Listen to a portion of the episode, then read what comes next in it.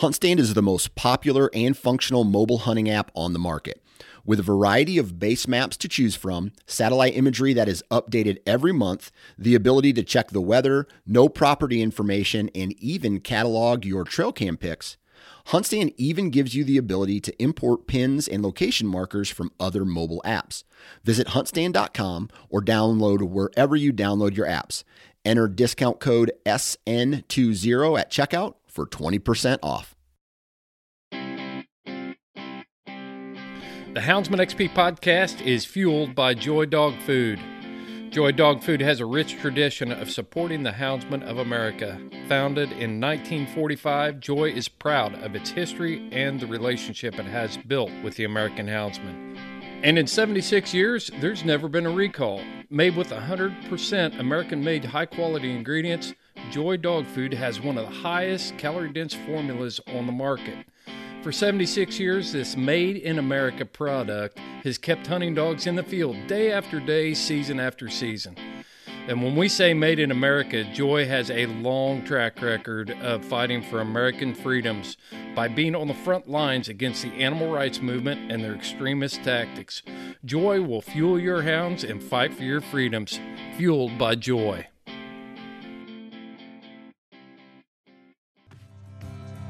The Houndsman XP Podcast Network is powered by Cajun Lights. All of your lighting needs for hunting can be taken care of at Cajun Lights. They have three models of cap lights. I'm going to run through them real quick. You've got the Rougarou, which is their high end light. If you're a competition hunter and you got to find that coon up in a tree and it's all riding on finding that coon, you'll want the Rougarou on your head. Next is the Bayou. That's a pretty standard light, but it's got packed with features. It's got multiple colors. It's got walking lights. It's got the red, the green, the amber. It's all built in right into that light. And then you have one of my personal favorites, the Micro Gator. The Micro Gator is an ultra lightweight cap light. It's got all the features of a white light, red, green, and amber. I've used this light for everything from finding bear tracks early in the morning to coon hunting at night to working on plumbing in the house changing tires on the side of the road. My truck doesn't leave the driveway without a Cajun light in it. And that light is the Micro Gator. Every Cajun light is durable, made from the highest quality components, and it is backed by Cajun's top rated customer service.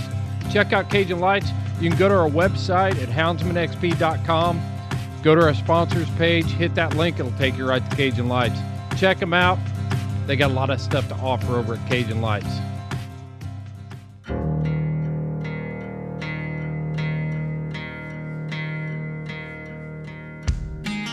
You know, we all have that one special dog hanging out on the porch.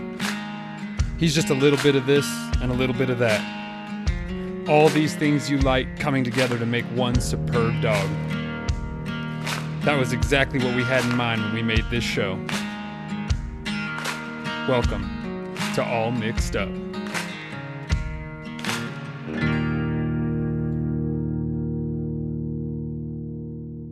Chad Reynolds, what is going on, buddy? Uh, seeds, a whole bunch of seeds and tractor stuff in between bear season. You know, uh, my dog's piles are all chewed to pieces, so yeah, it's time to put the seeds in the ground. Um, what are you planting? Um, right now, triticale, and then in about another two weeks, it'll be sorghum Sudan. What is triticale to our non-agricultural listeners? Um, it's uh kind of like a like a wheat. It's a type of wheat slash rye. You know, it just the, the all the wheat farmers around me, all the wheat winter wheat farmers around me don't really like it because if uh it gets in theirs at all, it lowers their, you know, their their quality. You know, it messes yes. with their their seed count. so they they hate me. Um, as long as I don't plant rye or or let the knapweed get too too bad, it's it's all fine. But right now, it's just kind of like a uh, like a bad wheat, you know, forage. Cows can eat it, and that's what I use it for: game birds and cow feed. So when you when you're hanging out with your friend, say you guys just went to a salad bar and you guys are hanging out, and you notice your friend has something in his teeth, do you say something? Are you one of those guys, or do you just let it always? Him... Always. Every time. You got I, something right here on time. your forehead, right? Is that here. right? Yep. You Is got it? like a debris. Oh, you got it. Yep. Is that right? There you go. It was like a piece of paper stuck to your forehead, dude. yeah. It might be the little plastic fiberglass things from the bags, but there you go. Yeah, he's got Yeah. feed bag debris on him as Chad Reynolds is out there getting it, getting down. You know what I either mean? that or some of my fruit snacks. Oh, ju- juicy burst, healthy, healthy. That's right. We all know here at Houndsman XP that Chad Reynolds is um, an absolute health nut with his diet.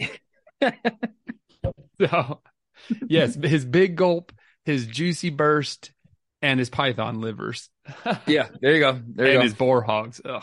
yes, yes, yes, yes. And I'm trying to track down the the the fella that used to have all the tricks that I learned um how to cook the uh, boar hogs like top of the line.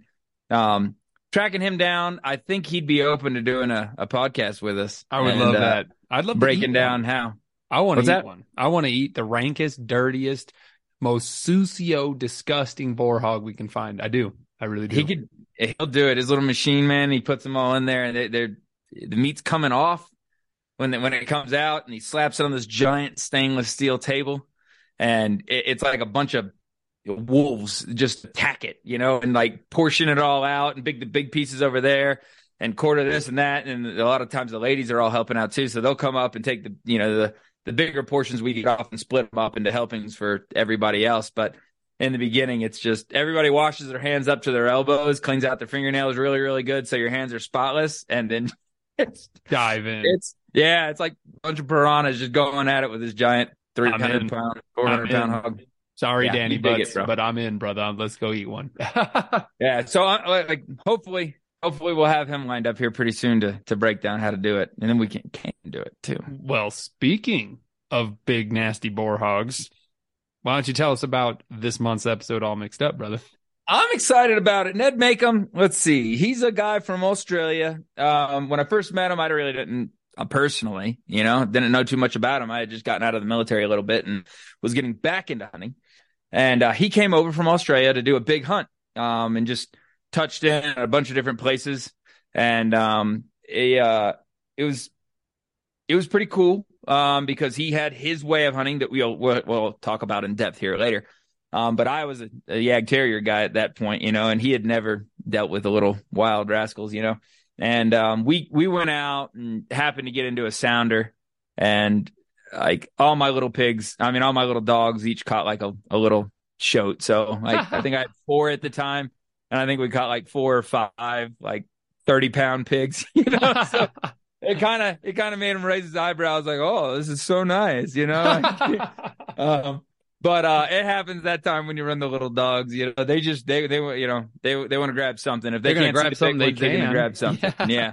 Well, they'll go for the big ones if they see them. You know, they, Sure, they- sure. It's not like they're trying to go small, but if they get dusted and come and then run up behind the little ones, that's that's what they get. Anyway, we caught those, and then we caught a few raccoons in the ditch and had a bunch of fun, and you know, I got to share my style of hunting with them, and uh, it was it was a lot of fun. And then um then found out where he came from. I didn't even know who he was at that point. I just was like, "Hi, I'm Chad." He was like, "Good night, mate." You know, or, and it it threw me for a loop, and then and then and then I learned to like him. He's an, he's an awesome guy, awesome Mhm. guy, very knowledgeable. Shared a bunch of stuff with me for, with hog hunting, you know, and uh, uh, learned about the way they do things over there. It was just really cool. Um, but anyway, so now he's got, like I said, a school um, for hog hunting over there. He trains hunters. He's wrote a book, Makim Method. It's got some cool fun facts in there, you know, um, all kinds of different uh, applications about how to get an, you know, an obedient hunting dog because that's something that both me and him agree on. You know, like I'll. You show me a, a a hyper obedient hog dog, and I'll show you a hog dog that can't find any pigs. You know, like they have to be able to act independently. You know, so there's functioning obedience without it getting in the way. You know, you have some attention heel with your dog. It's yeah, it's not it's not focused on the the work. exactly. So, so I think- anyway, that yeah. that was my introduction to Ned. You know, I thought he was really cool, and I'm going to make a quick announcement. You guys listening to this, there is already an episode on the on the Patreon page with Mr. Makim. Me and Chad went on a marathon with him. We covered so many topics. There's no way we were going to be able to fill it all in one episode of All Mixed Up. So the Patreon page, you guys, there's already awesome content there from this talk with me and Chad and Mr. Makim. But also next week there will be as well, and it's all good. But I didn't want this episode to be three hours long. So uh, we chopped it up, and that's exactly what the Patreon page is for. We've done that with other guests. It was just too much cool stuff. We couldn't let them go. So go check it out, you guys, on the Patreon page. Uh, much, much more with Mr. Makim is there, and and a lot of all of it has to do with hunting, but we cover a lot of stuff like wild bulls and uh, Yeah. yeah, snakes and and just all kinds of crazy stuff in Australia and just cool stuff about Australia in general. He's really knowledgeable with the culture there and the Aboriginal people culture, hunting with them. There's there's a lot of cool stuff there. So I just really wanted to let everyone know that um, we're going to cut into Mr. Makim's talk, but there's almost an hour and a half ahead of this talk that you're going to hear on the All Mixed Up episode. So go check it out, you guys. Um, yeah. So, but Chad, you've been uh you've been clutch on finding badass guests lately, dude. I, I we got a few more ideas too. Got a few more ideas too. You know, there's like there's so many out there. You know, it's mainly just finding people that want to talk and then can talk. And I'm not telling you anything you don't already know. I'm just learning it. So this is this is new to me. You know. Um, but when you hire an actual famous person like Chad Reynolds, other famous no, people come out of the woodwork. You know what I mean? so yeah, Yeah, it's been um, awesome. That has been a this has been a you've been a great help for uh bringing in cool guests, and I really appreciate it, buddy. So um that's all I got to add for this pre-roll. This is a nice, good long talk with Mr. Makim covering a variety of topics in this episode. So uh there's something you need to add, brother, before we roll into it. This would be a good time. nah, let's get it. Let's get right into it. Okay, and I pulled you off topic there just so I could get you back on. I, I wanted to know, Yeah. make sure everybody knew how they could do it. But the reason I went for bailers is because they allow me time to get there and back up the dog. So if I'm going to put a dog on on a, a big rank pig, I, I can't be 15 minutes getting there. You know, like a lot can happen in the first minute, let alone 15 minutes. Um, not the least of which is just overheating. They can overheat very quickly. Um, so I, I had to overcome the the you know I'm a macho guy and I'm just going to tangle with these pigs. You know, whatever happens, happens, man. You know, but believe it or not, I was sort of caught up in that. I'm a bit competitive and you know a little bit physical, so that's how I used to do stuff. But you get um, age is a great is a sobering thing, and it's it's it's challenging if you're a certain type of man to go gracefully into it. Um, so I used to be able to jump a fence. Then I had to put my hand on the top of a fence, like a barbed wire fence. You know, I used to be able to jump them. Um, and then I used to be able to, I'd jump them by putting my hand on a post and vault over it. And in my 40s, I realized I couldn't do that anymore because I misjudged it and I end up hung at shorts on and I caught the inside of my right thigh on the top barbed wire and I was hung upside down in this fence by myself. Ow.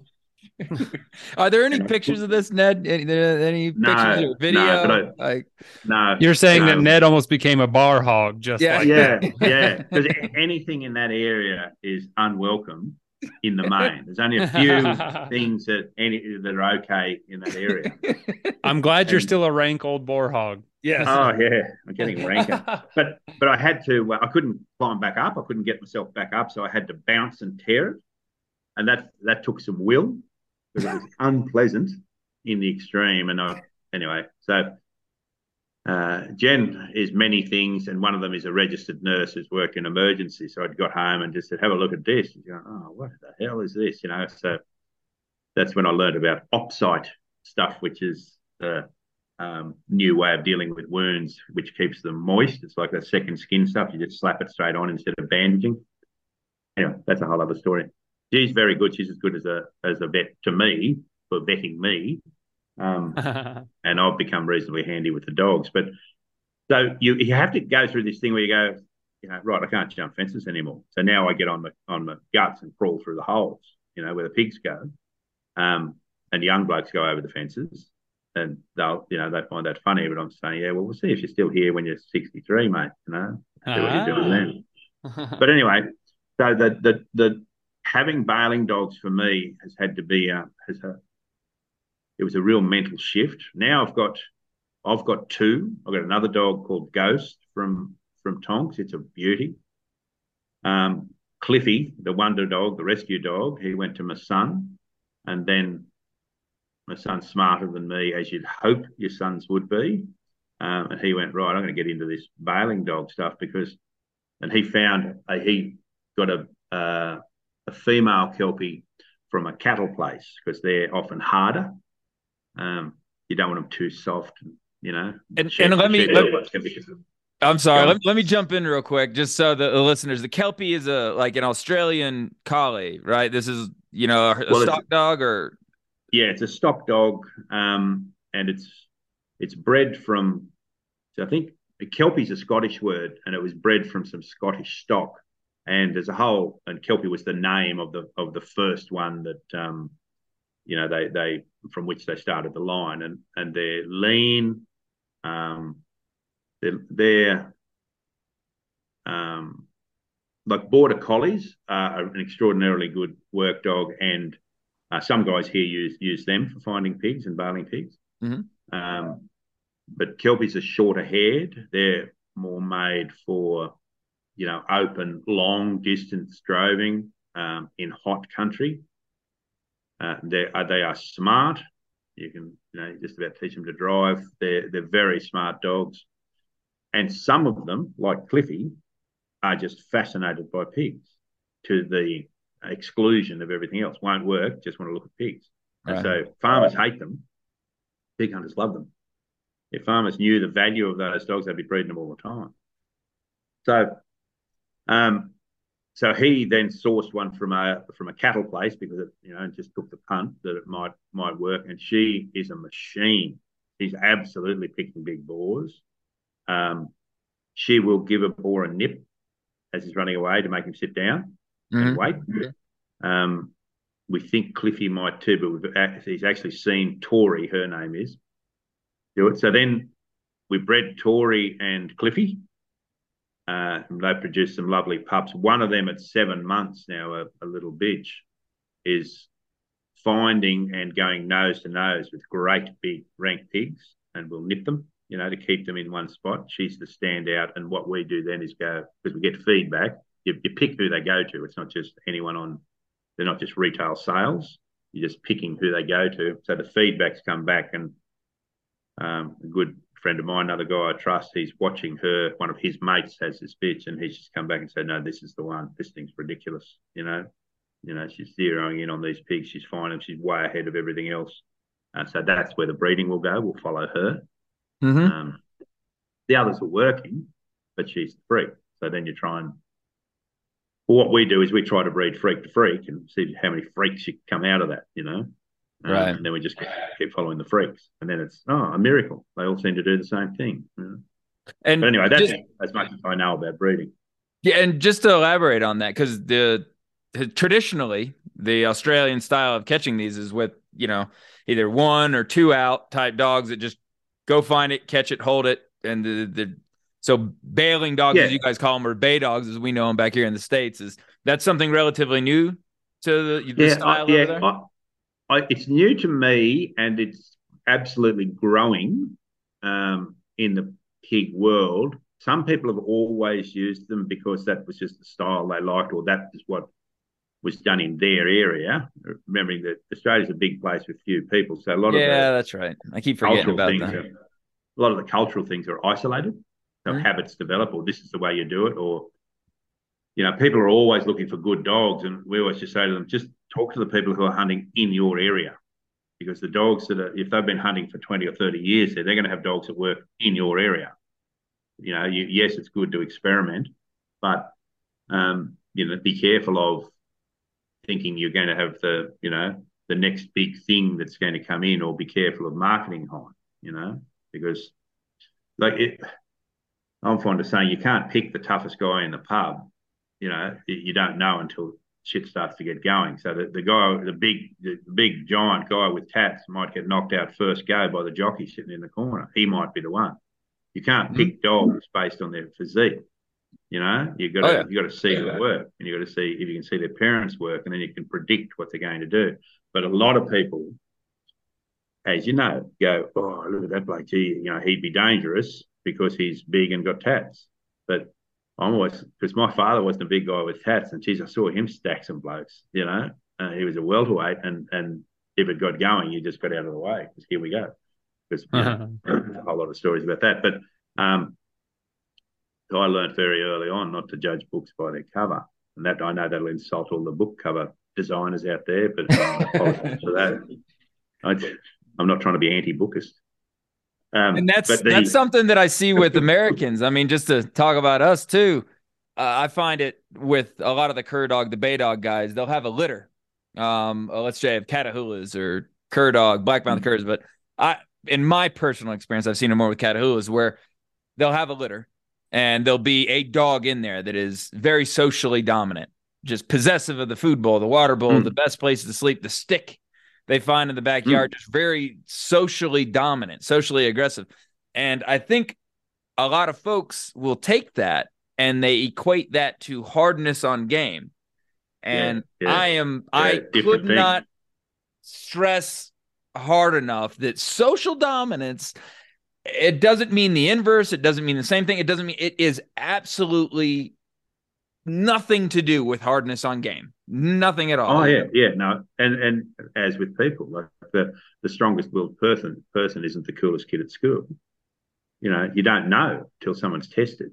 But then they they breed you, that over and oh, over oh, yeah, and over course. again and now now a lot of our curs you know not not all of them again everybody calm down out there. But we're seeing it more now than before.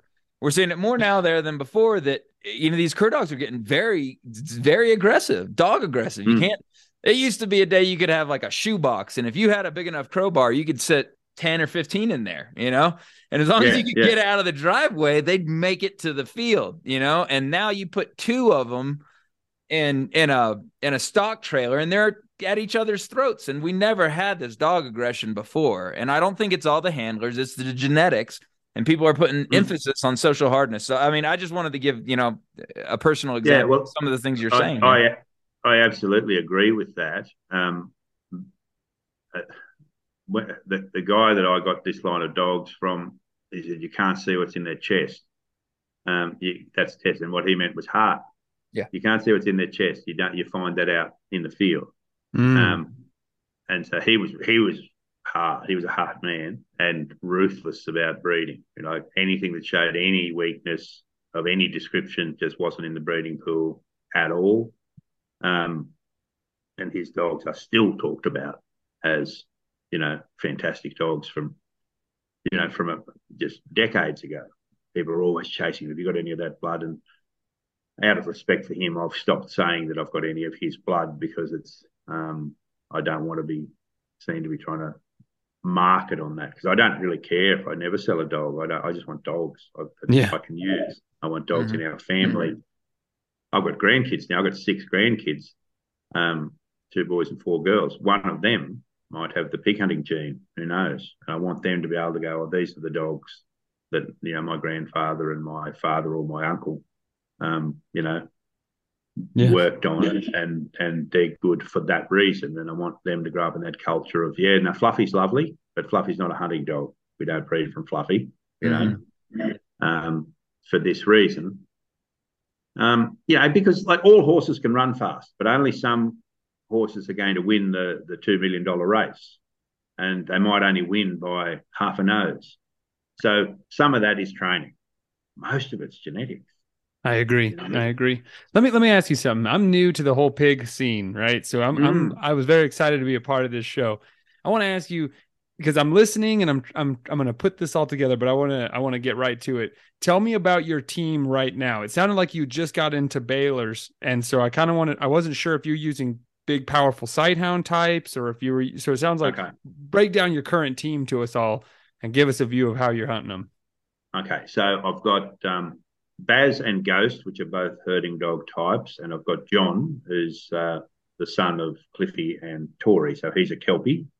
Um, so those three, John, John's just barking at pigs from the buggy and running around like an idiot. He's sort of a, um, he's an, the equivalent of an early teens boy going, "Wow," you know, whereas his, some of his siblings are into it, you know. Yeah. Um, yeah. Uh, so he's just running around. I'm just allowing him to do that. Whatever he does, he does, you know. Um, so I've got those those ones. I've also got um, Alan, who's uh, what we call a Makim dog, and that's uh, he's a hairy, Um, looks like you'd imagine an English Wolfhound, English, uh, sorry, an Irish Wolfhound, English Bull Terrier would look like. He's a bit thick, bit athletic, um, hmm. ton of guts, absolutely ton of guts, and can find like crazy. Um, then I've got a ring in uh, um, called Robbie, and he's what's a, a ring in? A, um, not one of our breed. I grabbed him from a bloke because I was down to Alan. Okay. I'd had a few disasters during the year. Um, I'd had me too. Um, yeah, I had a couple of dogs killed and whatnot, and it was um, so we were down to him, and I thought I cannot risk because Alan's got very good genetics in our world, and I thought I cannot risk losing him by putting too much pressure on him to grab the pig that the others have found. Um, so I, have got this ring in that's just unknown breeding. I just like the look of him, and I thought, and I spoke to the guy, um, and I just said, "Will he grab a big pig?" And I said, "Yeah." And I said, "Will he grab a bad pig?" He said, "Yeah." And I said, "All right." I just I trusted the guy, and so far so good. But he's a big, athletic sort of a dog that's well big for me. Um, uh, long curly tail, like a stag type. So he looks. Mm. So I always look at that long, long twisted, t- turned up tail and go, "Oh, pace." You know, good chance he'll have pace. Whatever he looks like, he's going to have pace. Um, is it speed? Is that pace?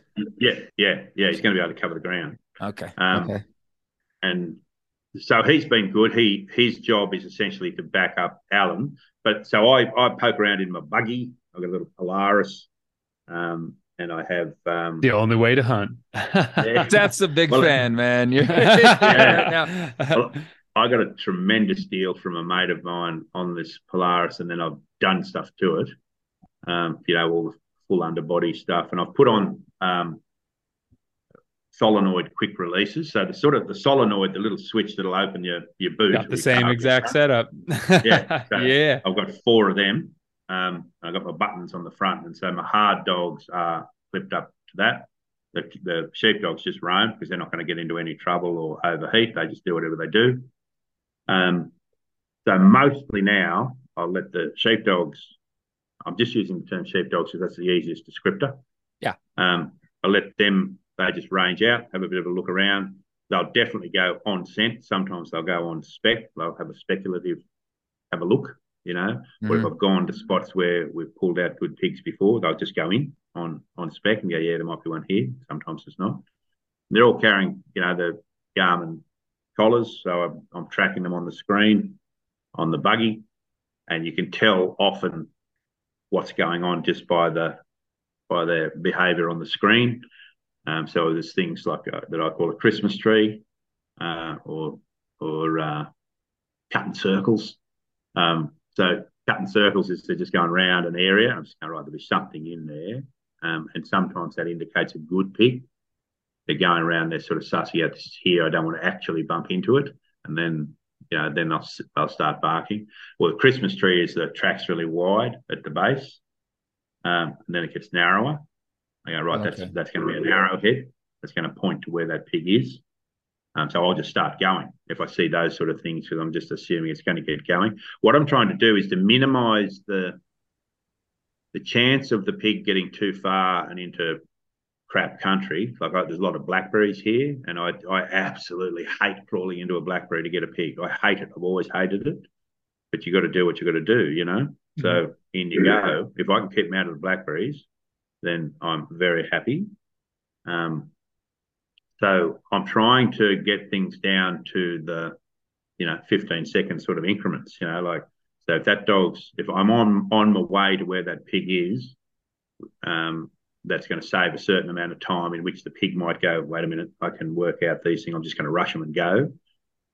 And I want to get my harder dogs closer there so that they're not having to work in the heat. That like the heat is what'll hurt a lot of um, working dogs in Australia. I'm sure it's the same elsewhere. Um, and then there's the contact with the pig. The closer they are to the front end of a pig, the you know exponentially increased chance that they're going to get hurt. So I want that time minimised now. So I'm hunting like the sort of hunting I used to laugh at, you know. But I'm finding that oh, I used to think, oh, what's wrong with these blokes? They got no guts. You know, why, why are they doing doing it this way? And I just now I feel a bit stupid because, I mean, it's a really efficient way to hunt. Um, it's funny how you you were talking about age changing your perspective, and yeah. you know I hunt with a lot of guys that are in their seventies, you know, yeah. and the and so I kind of started up there with them. So I hope I skipped a lot of the decades of me being a silly oh, goose. Yeah. But yeah, yeah it sounds like you kind of got like a bay dog lead in catch speed dog though. That's like a big powerful speed catch dog, which is yeah. Um, I like that. yeah, well, because that, that, we caught all the slow stupid pigs a long time ago. Like the you get them first. Like um, the boars here. Now I used to be able to run down a boar pig. I you know I was I was a good middle. Well, well, wasn't good by national standards, but I was a competent middle distance runner. So I could, and I um, my position when I played football was the not the tough position, it was the fast position. You know, get the ball and try and score. I wasn't tough at all. Um, but the uh, so I used to be able to just that was actually my job. If we were a group of us and we were hunting, and then some broke from the mob, my job was just to, to run them down, and I'd keep running, and I'd be upright, of course, and the dogs. It was easier for the dogs to see me instead of trying to scent the pigs. So I, sometimes a dog would run past me and catch it. But there is, I think even now, if I was young, I wouldn't wouldn't have come close to, to catching up to a boar here because they've just been harassed for sort of all my time. There's just been an exponential again growth in pig hunters, and they're just into them. And people, um, people like Ian Colley, who was the first guy to take me pig hunting, he was a real student um, of breeding, and he had a good mentor in a guy called Doug Mummery, who was a much older guy, and he had um, he had some excellent base crosses. You know, like he might have had an English Mastiff Bull Terrier or something like that, oh. and he'd use him as a stud dog, or um, he might have a um, you know a deerhound fox foxhound or something like that, and then he was he would mix and match because he liked to hunt deer with his dogs, but he'd also breed these pig dogs. Um, and Ian Colley was the first person, he's still alive, but he's, he's a couple of years older than me and uh, retired now from pig chasing and work. He's a, he takes wildlife photos, so he's still hunting, if you know what I mean. But he's um, he was the first person I ever heard talk about big boar selection because he was getting it, and he he he believed it was coming through the deerhound. Okay. That as soon as you get deerhound into your into your line, they'll start picking the big one. Um, and it was more complex than that, but that was the base I got out of it. So I started to look at deerhounds then, and um, and yeah, there's deerhound in mine a long way back, but um, you know, genetics don't go away. So, you know, we've still got Neanderthal bloody genes in us. There's about two yeah. percent in, in of our genes to Neanderthal. Chad has so more than me for sure. yeah, yeah, he's got that. He's got that head. Um, you might have some of the female ones that. Oh! Does this beard mean nothing to you, Ned? uh, they can be pasted on, mate. this is an airbrush, brother. yeah, but um, well, yeah, uh, I'm on Chad's side, so I'm just going to have a swing. I'm the guy who likes speed dogs over here. I'm on yeah. your team. yeah, yeah. I haven't been in your house yet, though. So, um, uh, but anyway, so I can't even remember what I was up to. But yeah, I wanted to pay you know particular respect to Ian Colley. He he knew a lot. He still knows more about pigs and dog breeding than um, anyone I've ever met, including and and myself. You know, so he was an early student and he just bred some people are still chasing his line of dogs. You know, I had a message the other day, you know, someone saying, you know who breeds collie dogs, not collie like as in sheep dogs, but Ian Colley dogs. And I, I didn't know, but I'm trying to find out. Because people will claim, oh, I've got this line of dogs, and they might have had one that came from that breeder or was said to come from that breeder, and then they'll call it their line. The guys get really sensitive about um, people claiming their legacy or producing a shit dog and having their name attached to it, of course. Mm. But anyway, so it is very much like he used to use some bailing dogs, just really mixed breed things that he had one called fruit bat. uh, and it was a. Um, I feel like I could name a bunch of my dogs fruit bat. They look like yeah, one.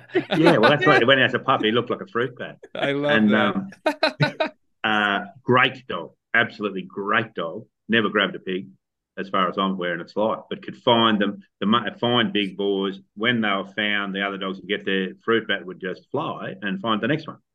So you could just go looping up a gully and there'd be just good pigs all the way. And fruit bat would be onto them, and fruit bat didn't get hurt. Um, you know, he was just a light built sort of a dog. And that made me start to think, but I, I cannot overstate how much my ego was interfering with my education, you know, because I wanted that contest. I wanted that test of, of myself, you know. Um, and the purest way I could think of that was you have hard dogs and you get there and you back them up. But age does change you. Um, and the big, the biggest thing I've learned is because I do some hunter education that people come out with me for 24 hours. And one of the biggest things that I'm saying to people is just calm down, just relax. You know, the pig hasn't gone to Mars. We've missed him here, but he's still here in the landscape somewhere. Sometimes they might run, you know, three kilometers. They might run five kilometers. They might run 100 meters and just squat. So just be calm. We start again, you know. Whereas in the past, I'd be, ah, yeah, Jesus Christ, you know, you know, we've lost him, you know, he's gone, you know. But then, um, you know, you do learn that they, yeah, that they don't go to Mars. They're still there somewhere, you know. And if you see, if you see good tracks, the pig hasn't levitated away. Mm-hmm. The pig that made those good tracks is still, he still exists there somewhere you know, and it is just a matter of putting together the signs. And on that note, I'm going to force you to talk about it here. I know, you know, I, I'm going to twist your arm. I think what you got going on is really cool, and I'd like you to break it down for us a little bit. I know, I know that you have a, you know, a school over there of sorts where you train, you know, pig dogs and then hunters, um, Yep. well, and then you've written a book, um, the Makim Method. Um, I'd I'd kind of like you to just break down like what is it exactly, you know, just a brief overview about what you do in your school, and then is there something you like to share with us about your method? You know, about you know some of your theories and fundamentals. Yeah, I, I guess the the simplest the the simplest thing I try to say to people is don't apply human reactions to a dog. Don't think it's behaving like a human. It doesn't think that it's a human. It thinks you're a dog, and you're either a strong dog or a weak dog, and they can love you all the same. But don't say, "Oh, look, he's doing this," and you know, da da da, because Fluffy's like this and Fluffy's like that. Fluffy isn't like that. Fluffy is a large predator that we've bred to behave in certain ways, um, and you have to tap into that. So I think that the the saying here is that oh, you've just got to put pigs in front of them and they'll learn, and more pigs equals better better learning. Um, so I get a dog for a month. Um, I send them here. I've had them from um, from Perth, which is about as far away as you can get. So that's like Los Angeles to New York. So dogs sent over, um, you know, to come and train with me for a month, and then people drove over to pick it up and rah rah rah Dang. from um, you know, say from New York to uh, El Paso or somewhere. I've had dogs that sort of distance too, coming from the north down to me. So people people trust what I'm doing. But what I say to them is the first they come for a month. First week, the dog's just shell shocked because I'm just it's boot camp. It's just no, don't do this, don't do that, do this, do that. Um, here's your food, don't eat it. Yes, eat it. Right, all that sort of stuff. So they're a bit shell shocked. Second week, they start to resist. You know, they'll test the boundaries. Uh, third week, they start to see the pattern of, oh, good things come from this. And the fourth week, they hit their straps. They, they start to really show what they can do.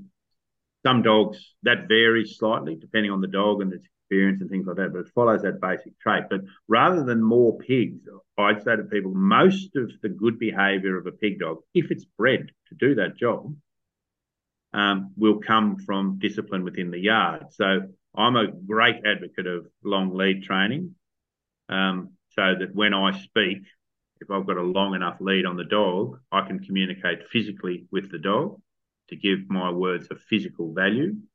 Um, so I'm trying to get psychological control of the dog And I do that by getting physical control of the dog first. Mm. So they just drag, when they first get here, they just drag a long lead around. And I might say, you know, kind of saying fluffy. I have had a fluffy here, by the way. There was a big dog.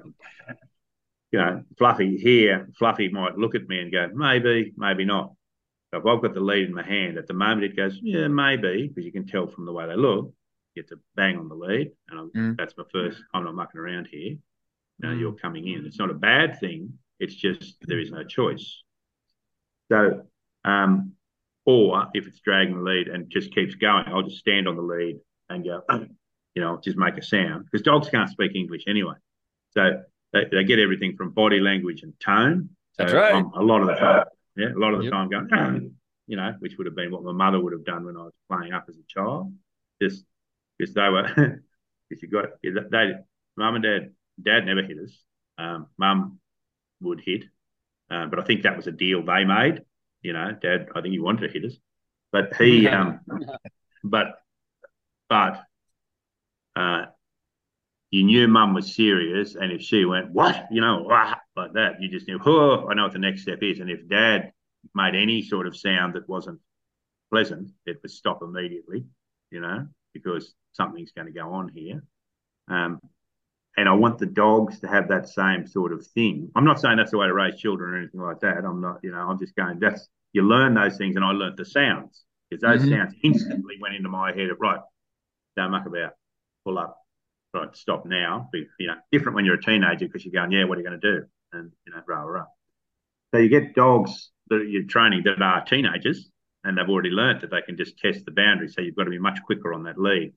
And what I'm trying to do is that um, I'm also trying to catch them doing the right thing. So I can go, yes, yes. You know, just, you know, so mm-hmm. I'm giving them their food and they're going, I'm going to eat the food. And I'll just stamp over it or I'll tap them on the nose and go, ah, like a dog might growl, and they'll all look at me like, "What's this thing?" I've never, you know, and I might try again. I'm making these stupid sounds. I don't know what that's going to come across like. The, you know, on the podcast. the make them growl. It will change it with a yeah, little honky noise. yeah, and it'll be like a little clown ooga horn. that would be fun. um, uh, well, see, I can't get that out of my mind. Then. so you get dogs. You do, and, and do you... something, and, I, and, I, and I'm standing over them and I'm doing things like that. So they go, okay, then I can go, yes, you know, and then that's a different tone, and they'll, they work out pretty quickly that that's because actually my dogs can they're watching me now. They're up in the backyard in their cages and they're seeing me do the yes face, and they're all jumped up like, oh, it must be time to come out because that's a, generally a good thing. So catching them doing the right thing is as much as catching them doing the wrong thing. Um, that way you double your uh, you speed up your training and you double your your your training potential in any given situation. So you know you're driving along in a uh, you know in the buggy or you're walking and one of the dog look, sees a sheep and looks at the sheep. They're allowed to look at stuff, um, but they can't yoke up. And what I mean by yoke up is like it's the difference if you walk into a into a pub or a bar and some guy looks at you if he's just looking at you to see if you're his friend that's come in or you just who you are, you, the door creaked open and they look around at you. There's a difference in the way he looks at you and the guy who's half full of grog and just going, who's this idiot? I might give him a punch in the mouth. There's a different look. And you know that look. When you walk in, you just, oh, here we go. Right I'll, you know, I'll be on the balls of my feet. I'm ready. You know, so dogs know that um, that look from you. Also they will give you that they will demonstrate that look if they're interested in a sheep or a kangaroo. They'll stiffen up they'll you know they move forward. So at that moment it's just it can just be ah, and the dog goes oh right negative negative. And you can blow that sheep out of their head you know because they're just going negative something's associated with that is wrong.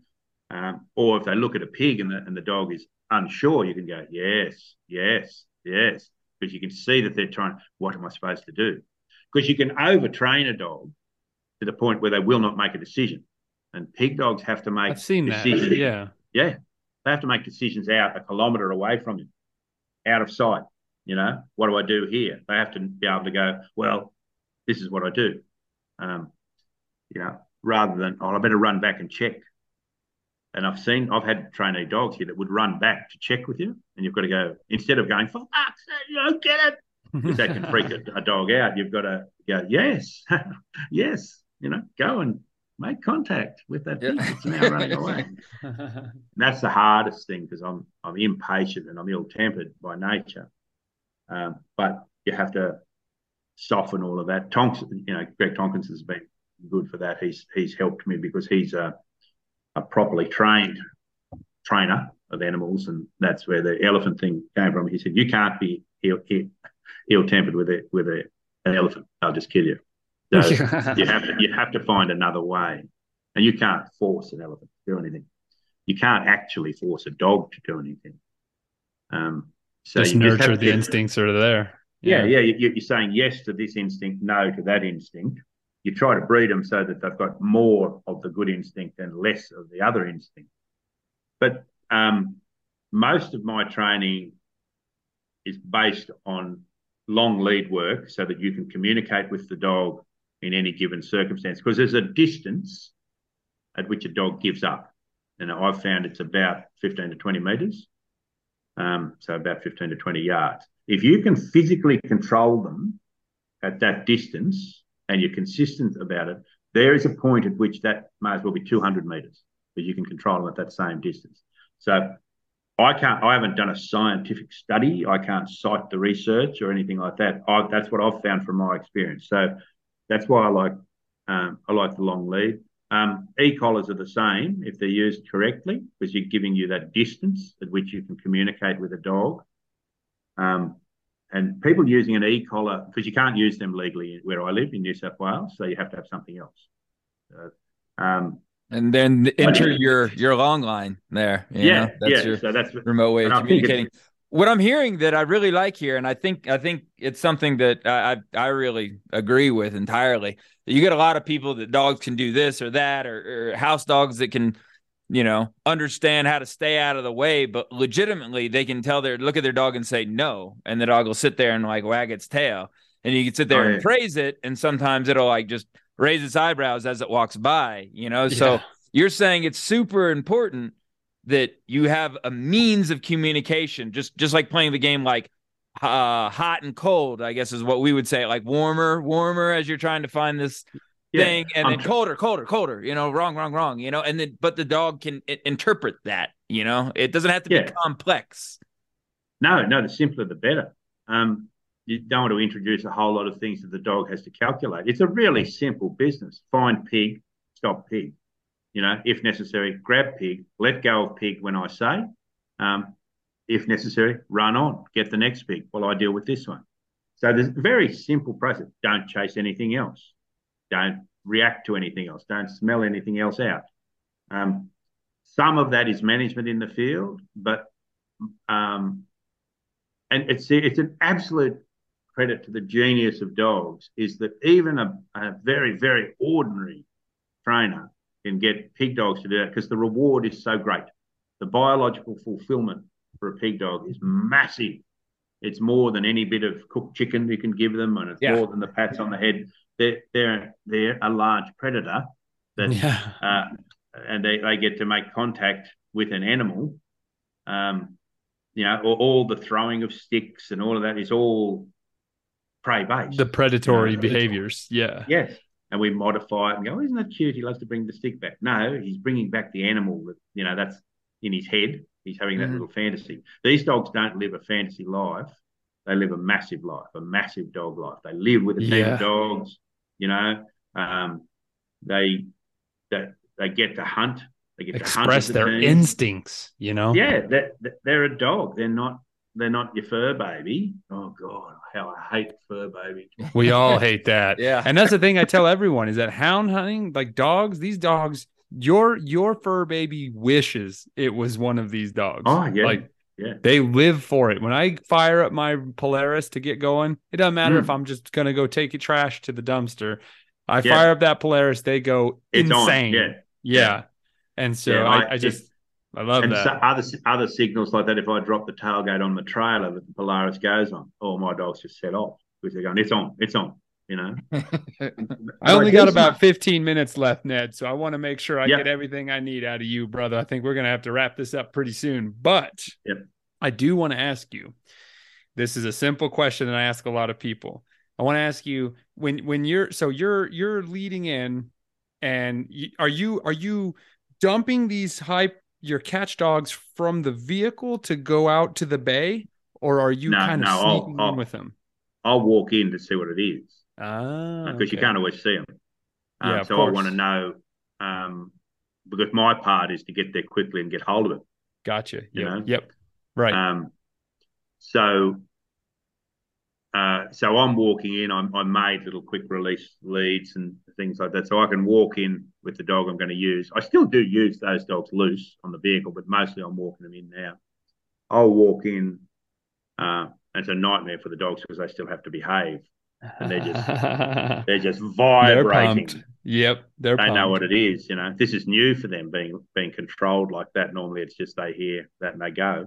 And But not I'll only walk that, those dogs are finders in their own right too. Like Oh yeah, they know. a lot of times in the before state sides, we got strict bay bay dogs and Yeah. strict catch dogs, and your catch dogs are fine dogs in their own right. It's just now that you're utilizing bay dogs from time to time, you know, Yeah. to kind of set Well, the table, it's- right? it's it's I've changed. The dogs haven't changed. They're still Okay. the same breed and the same line. I've changed because I uh, I'm too slow Yeah. to get there. You know, But I mean, you're adapting, and and, and that's cool Yeah. that you're you can already bring up a new type, and it's so crazy too. I've heard this before from Australian guys, fans of the show, talking about using sheep dogs as bay dogs, and they're like they're really good at it because baying Oh, is kind of like herding, and so yeah, yeah, I- and so, and some of them just have that a genetic predisposition. There's something about pigs um, that does it for them. It, it's just they want pigs, and so we're always looking for those ones. Like they can pop up anywhere.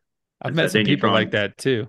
Yeah. and I like those kinds of people. it's it's um so yeah i just i walk in with the dog um when i'm happy that the dog can see what it is um uh, I'm also going, you know, if it's in a blackberry bush, I would reserve the right to go, no, I'm calling the sheepdogs out. I'm not going into that bush because a blackberry Mhm. bush might be 500 metres long.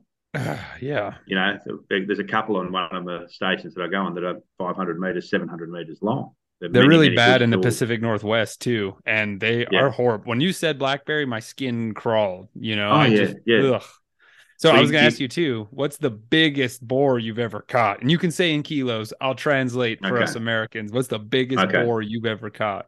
I, I caught two in central Queensland. Central Queensland is the, the state is above us, and that's just a part of Queensland, central Queensland. For some reason, they're massive there, and guys get lots of big ones. I got what I reckon was two brothers, um, a week apart on a off a sorghum crop there. Um, the first one dressed 175 kilos, and the second one dressed 170 kilos. So that's about 400 odd pounds or 300 and something pounds. Yeah, so Um, three, three, three eighty five, four hundred pounds. That's a huge pig. Oh yeah, yeah, Fantastic. yeah, Yeah. massive.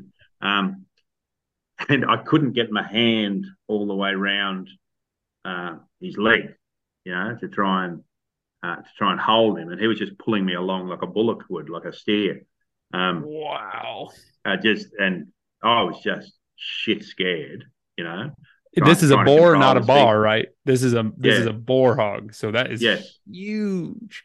Yeah, Yeah. massive. And um, I don't talk about it a lot because I, you know, at that time I'm not carrying a camera. I took a photo of the head of one when I got it home and things like that. But um, yeah, credibility is everything in the pig hunting world, and and I don't want to get into an argument with people saying, "Oh, there's no way you did that." I know I was there, you know, but I'm by myself most of the time. But that's that's what we caught. And the next weekend, I went out to the same place and off the same crop, but on a off a through a different fence. I got you know the other one. I never got a big one like that again in my life.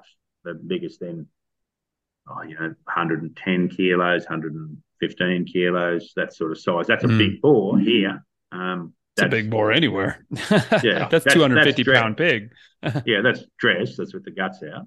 Um, they add a little bit for that, but I always because because the weighing them used to be with their guts out at the chiller. That was the measure, and now people are weighing them with the guts in and and saying, "Oh, yeah, you've got to do that because that's what the dog's dealing with." And to me, it doesn't matter. Just say wh- whether it's guts in or guts out. You know, Mhm. full or empty. Right. and then you then I can adjust in my head. Oh, okay, that's a. But anything over hundred kilos here is a is a big boar. But Central Queensland, um, for some reason, um, it could it, like it's great cropping country and great cattle country and things like that. But oh my god, they're massive. Yeah, a lot of big ones in the Northern Territory too. Northern Territory is like Florida and Texas put together. Um, and this right at the top, that's where the crocodiles are and the swamps and all that sort of stuff. So there's big flood plains that just never get never get hunted. There's just pigs there that are, Mm. you know, generationally untouched. Um, so eventually they get very big. But anyway, what's your what's the best dog you've ever had? What was his name? And what kind of dog was he? Dave? It's the best dog I've had. He was one of ours. Um, uh, he didn't last long, but he was uh, uh, he, he was the best dog. He might be the best dog I've ever seen. Um, and oh, well, he got killed by a pig, and oh, it was just I couldn't taste sweet for about six months. Everything was just, you know, Ugh. didn't care about anything. What was he made up of? What kind of dog? Um, um, so he was one of ours. So you know, wolfhound, um, bull terrier, uh, deerhound, and you know maybe a bit of a bit of English mastiff way back when, or a bit of you know something like that. But it's been a long time since there's been anything pure over there. big, So he was just powerful dog. Holy smokes! yeah, he, he was he wasn't terribly big. He was about thirty kilos, thirty two kilos. Um, so you can work that out in pounds. But he would abs he could find he'd find him in my yard. Like he he could just find him anywhere. Uh, he was quick, uh, abs- jump fences, and absolutely pick the biggest. Never never miss. Always pick the biggest. Um, and the thing that made him was the best. The best was you could communicate with him while he was on the big boar, call him off, and point and he would go where you pointed because there might have been a bigger one that had popped up in another gully. So I'd, I'd run up going, Dave, Dave, Dave, and just start pointing. And he'd spit out that pig and go where I pointed and get that one. So I've never seen anything like that. Did you get pups out of him? No. he- he- Oh, what a loss! yeah. Wow, I Uh, can see why you were devastated. That sucks. Oh, They're actually really I attractive dogs too. Well, like we'll need to get some pictures from you, Ned. Yes, to put up. yes. Well, you know. they take after their owners. The uh, so- Just crawling under fences, right? Yeah. yeah, yeah, yeah, No fence jumping. But uh, I mean, dogs end up reflecting your attitude to hunting. And my nature is I want to be good at things. You know, I want to be, I know I'm, there's lots of things I'm not good at. I'm, I, I, I don't know. You can't hunt for Australia and get, you know, a, a, you know, the shirt that says Australian representative pig hunter or something like that. But you know if you're getting better. Um, and I like to get better and better, and then I like my dogs to be better and better than the dogs I used to have, and that's what I still enjoy is the is the trying to I call it playing A grade. I don't know how you have organised your sports, but there's the top level, which would be first grade. So I like to play A grade. Um, but such is my ego, you know. I'm a bit competitive and a bit this, a bit that. That's much milder now uh, because I'm, you know, everything hurts on me, so I can't be too competitive because I might put my back out. That big six seven boy will stomp you down. Yeah, yeah, you start slapping me around. Um, and there's lots of there's lots of guys that I meet who are younger than me, but they're coming off a um, a better base than I had because there's lots more good information about it, and they're smart enough to listen to it. Whereas I was a bit arrogant and wouldn't listen. So I was described once as a hand on the hot plate learner. You know, so someone says that's hot, I'd put my hand on it and go, oh, yeah, well it was hot then, but is it hot now? Do it again. Right. ah, right. So it is hot because I'd proved it to myself. I didn't. I was very bad at taking people's uh, word for things or instruction. I just think, yeah, that's what they do, but maybe it's different for me. Now I listen to everyone um, because everyone knows something I don't. I just don't know what what that is. So you've got to listen because you don't know what it's going to be. Um, so you know, Tonks teaches me stuff. Joe Goman, uh, he's a guy I listen to. He's the one who put me onto your um, uh, your podcast. He's a good young hunter too, keen and working on his dog breeding and um, lo- loads and loads of potential into the future. You know, so I listen to him. If he he says I I saw this or I found that, or this happened, and this is what I think it might be. And because we all talk, we get on the phone and just touch base. I caught this big pig, you know. Yeah, but he did this, or the dogs did that. What do you think? Oh, it could be this, could be that. You know, what else is going on? Sometimes they're asking me. Sometimes um, they'll say something that just makes me think, "Ooh, I'd never even thought of that." You know, but it's just so open ended, and that's what I, one of the reasons I love it. And um, at some stage, I'll give it up, I guess. Um, no, just, you won't. It, no, you it's won't. just it's just not imminent. Good. Um, That's what I want to hear. I got uh we only got about what eight minutes left. So I want to ask you about your book. Tell us about yep. your book, where we can find your book, and uh, I want you to rep yourself a little bit more right now, Ned. You're, you're a super humble guy. Well, yeah, uh, that will cause some laughter in various circles. Um, so the book is called the, the Makim Method, and uh, you know, a practical guide to you know dog training or something like that. A practical dog to dog psychology, practical guide to dog psychology. So what I do in that is try to explain some of the theory. They're all theories, um, and then some of the practical stuff. How do you get them to do this? How do you, you know, get them to do that? So it's an e-book. It's not a real book. It's an e-book. Um, I can send you the link if uh, even better, easy to get. Yeah, yeah. Um, it's uh, it's cheap, uh, but I've had good feedback from it. People will get you know one thing or ten things, whatever, out of it, but you only need to get one thing. Now it's like going to a seminar if you get one thing. So I've got a, uh, a web page. I'll send you the website. I'll send you a link to that because the other thing I've got on that is uh, dogs, uh, boars behaving badly, which is just some video of pigs doing different things like killing That's sheep. a great name for a for a title. yeah, and then I've got um, one of uh, uh, yeah aiming higher, which is about uh, dogs doing really good stuff. Um, I've got one a video of an, a, an American guy walking into a bay with a with a pity type loose, and it's just loose beside him until he gets right. Clearly a bay going on, you know, it's all happening, and then he just goes right out, and the dog just straight in and gets it. Dang! I saw some in, of that in Texas. That was pretty cool too yeah. off off leash walking, mm-hmm. you know, the in, insane pit bulls that cannot never be trusted. Um, you know, so the story goes, and this thing is just that guy. Well, clearly a good dog, but a good handler. So I've got stuff like that. I've got, um, oh, you know, good video of, of some good Australian stuff. Of like one one thing in particular, dogs in cattle country. They're chasing this pig. They catch one dog catches this boar Another dog runs up, grabs the boar. Another pig comes through the fence behind them and runs past. So the second dog on spits out the first boar, runs and catches the second pig, and there's a drone filming them. and so that's what I mean by this remote control stuff, like what you can get your dogs to do. Dang, so, that's amazing. Yeah, that's so there's other stuff, other stuff like that too. Drones and thermals and things like that are really. That's what I'm trying to upgrade is some drone action for sure. Yeah. I want to get some drones. Chad, do you think it's even possible for me when a hare gets up for me to just be like, radio, go get him? Or do you think I'm just gonna be like a baboon? oh, yeah. I, I, thought at first you were talking about the dogs. Yeah, the dogs, yes. Seth, no, I no, no, not not at all. I'm running with them, man. I've I've just put a down payment on a thermal setup to go oh, on the so buggy. Fun. Um, and it's an Australian manufacturer, an Australian design, all this sort of stuff. So I'm going, you know, buy Australian, like we all should. We should support our own manufacturing industry. But this is the first one that's popped up that's made here that I'd trust. Um, but that's going to provide some decent footage, and I'll come back to you with some of that at some stage. And I've got a another bloke I just met. He's got a thermal drone, and he gave me some footage, which that's is on that.